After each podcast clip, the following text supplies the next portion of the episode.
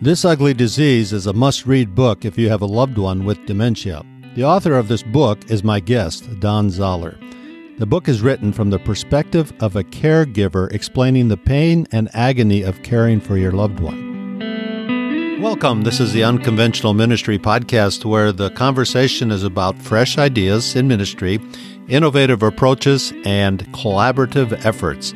I'm your host, Dennis Wiens, Vice President for Ministry Partnerships at SAT7 USA. My guest today is Don Zoller. And we've been connected for a number of years as he's been a volunteer for SAT7. So, Don, welcome to the Unconventional Ministry Podcast. Well, glad to be with you, Dennis. It's my pleasure to be able to be part of your podcast and be part of the listening audience. We're going to talk about your writing ability and the amazing things that you're in retirement are writing and helping so many people. But I just wanted to go through a list of accomplishments. You have a bachelor's in business administration from the University of Sioux Falls in South Dakota. You spent 3 years in the military.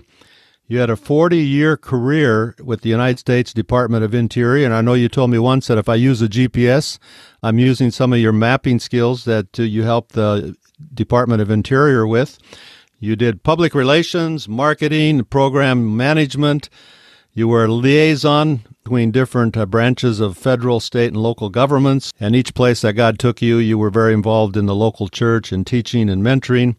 You worked for the Reagan administration as a liaison between different denominations and alliances. You served on a variety of different boards, and you were the missions director at a large church, as well as the director of development for the Raleigh Rescue Mission, and you're a SAT7 volunteer. So this variety of experience has really prepared you for retirement and this new kind of venture you're on, and that is writing. So I guess let's start with, where did this interest in writing start? Well, Dennis, you've done a wonderful job in introduction, but you missed the chief bottle washer job as one of the things that's prepared me. But this really started when I was back in high school. And it started with a short story that I wrote about Herbie the football. And Herbie the football was a forlorn football who was abused by the high school football team, but was fondly recovered by a little boy who found it in the weeds with mustard wraps all over it. And he gathered it together, and now he's using it for his playtime with his friends. So that was my first story back in high school venture. And then it kind of, the writing episodes went on the shelf for a little while, but I continued my writing and my work. But also as time moved on, I was faced with an event, and a lot of my writing is event oriented, things that have happened to me. I want to share with other people. And of course that was part of my writing experience. But really, it was never with the intent to commercialize it. My desire was to have it as a ministry. And the expense, the time, the effort, the emotional effort that goes into it, that was all really for the Lord.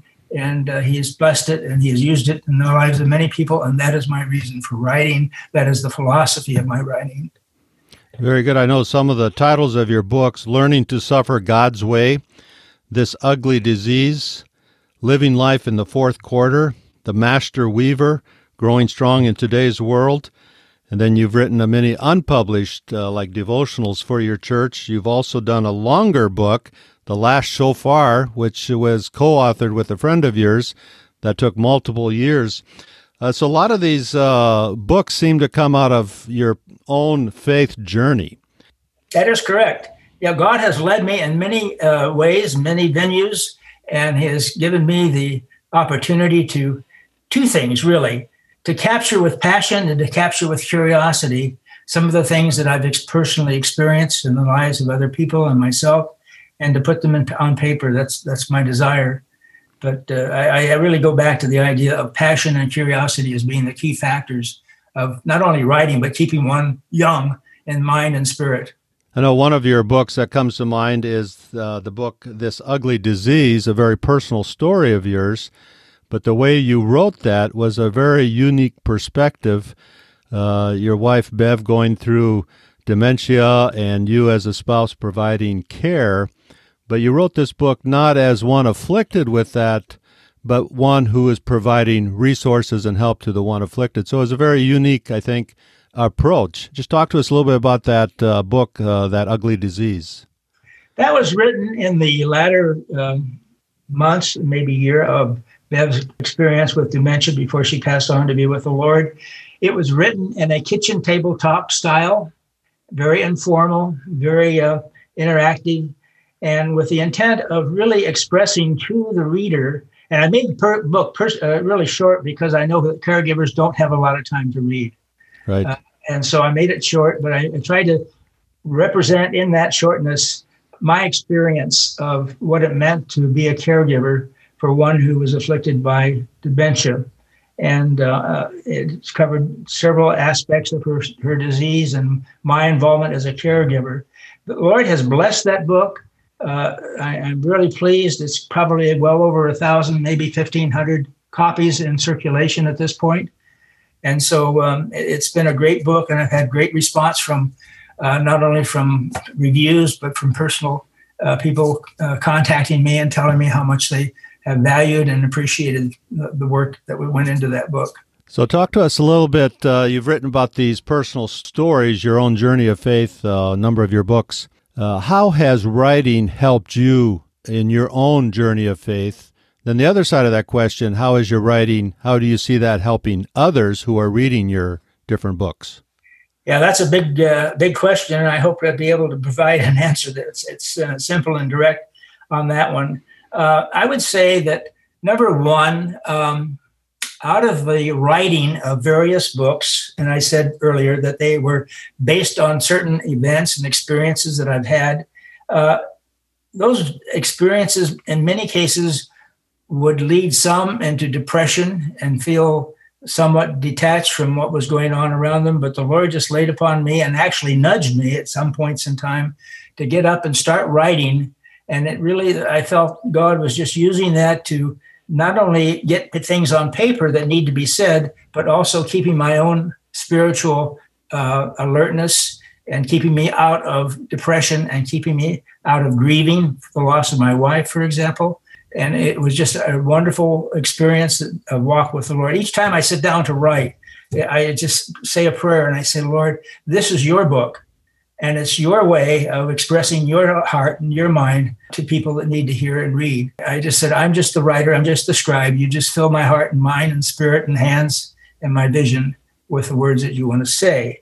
Now, how does that help other people? Across the board with all the 7 or 8 books that have been unpublished works and published works, it has had nothing but positive responses that I've received anyway. Back from it, and people have saying how much they've appreciated and how much they've experienced their growth in their own personal life because of it. Certain books, for example, or certain articles are not written, not published, I should say. And the two that come to mind readily are Walking with Jesus series. It's the devotional parables of the disciples' perspective and experience walking with Jesus day by day. And the other one was How You Can Write, and it was designed as from the author's corner to help people, particularly older people who were during that time were in pretty much confined with COVID and could not get out and circulate. But I said, well, here's something to do when there's nothing to do, and you can learn how to write. And here's a simple way of doing it. And that was covered in 11 lessons. But these are all compiled and coupled together and are available through the Trinity Lutheran site that we can talk about later. But it was both of those articles are series, but they've been compiled and are available to people to read. So anyway, apart from that, yes, people have expressed to me the value and the importance of some of the things that they've read in that book that have changed their hearts and their minds. You already answered part of the next question. I was going to ask you, what advice do you have for people who maybe have only dreamed of someday writing something or writing a small book or just putting down on paper thoughts and lessons they've learned. Yeah. You have some resources. I'll put those resources in the notes of this podcast so people can have access to them. But anything else you can think of in terms of encouraging people? Because so many people dream of writing but never have really written anything. So your words of advice, Maya, will be very important. I can sum all of that up in one word: write. Just sit down and start writing. It doesn't matter if your words are jumbled, mixed up, and not clear, but start writing. And you don't have to think about writing a book. You can write it in a journal and have it in a 3-hole binder and have it available for your children as a legacy, for your generation that is to come. That is a big thing that I found in my own experience in writing many of these things. There was no legacy passed on to me. And I said to other people, you need to write to have a legacy for your children, your grandchildren, and their children so that they can value what God has done in the lives of each of you.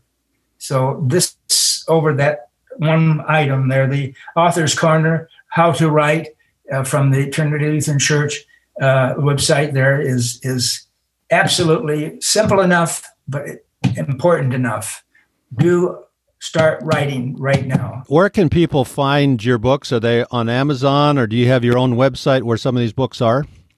Not directly. For example, most of those books, we can go through them by name, but the Learning to Suffer God's Way, The Last Shofar, This Ugly Disease, Living Life in the Fourth Quarter, those 4 are on Amazon and can be found under the author's name, my name, or by title. Book just completed, which is The Master Weaver, is the life story of my wife and I and how God has intervened throughout our life in various experiences. That book is available only on the publisher's bookstore, BookBaby, and that.com, and that can be found there. The other book you had mentioned, Grow Strong in Today's World, is yet in production, and I expect to have that available in August or September, and that will be published and released at the publisher's bookstore and also on Amazon. So we'll put those links in the notes so people have access to it.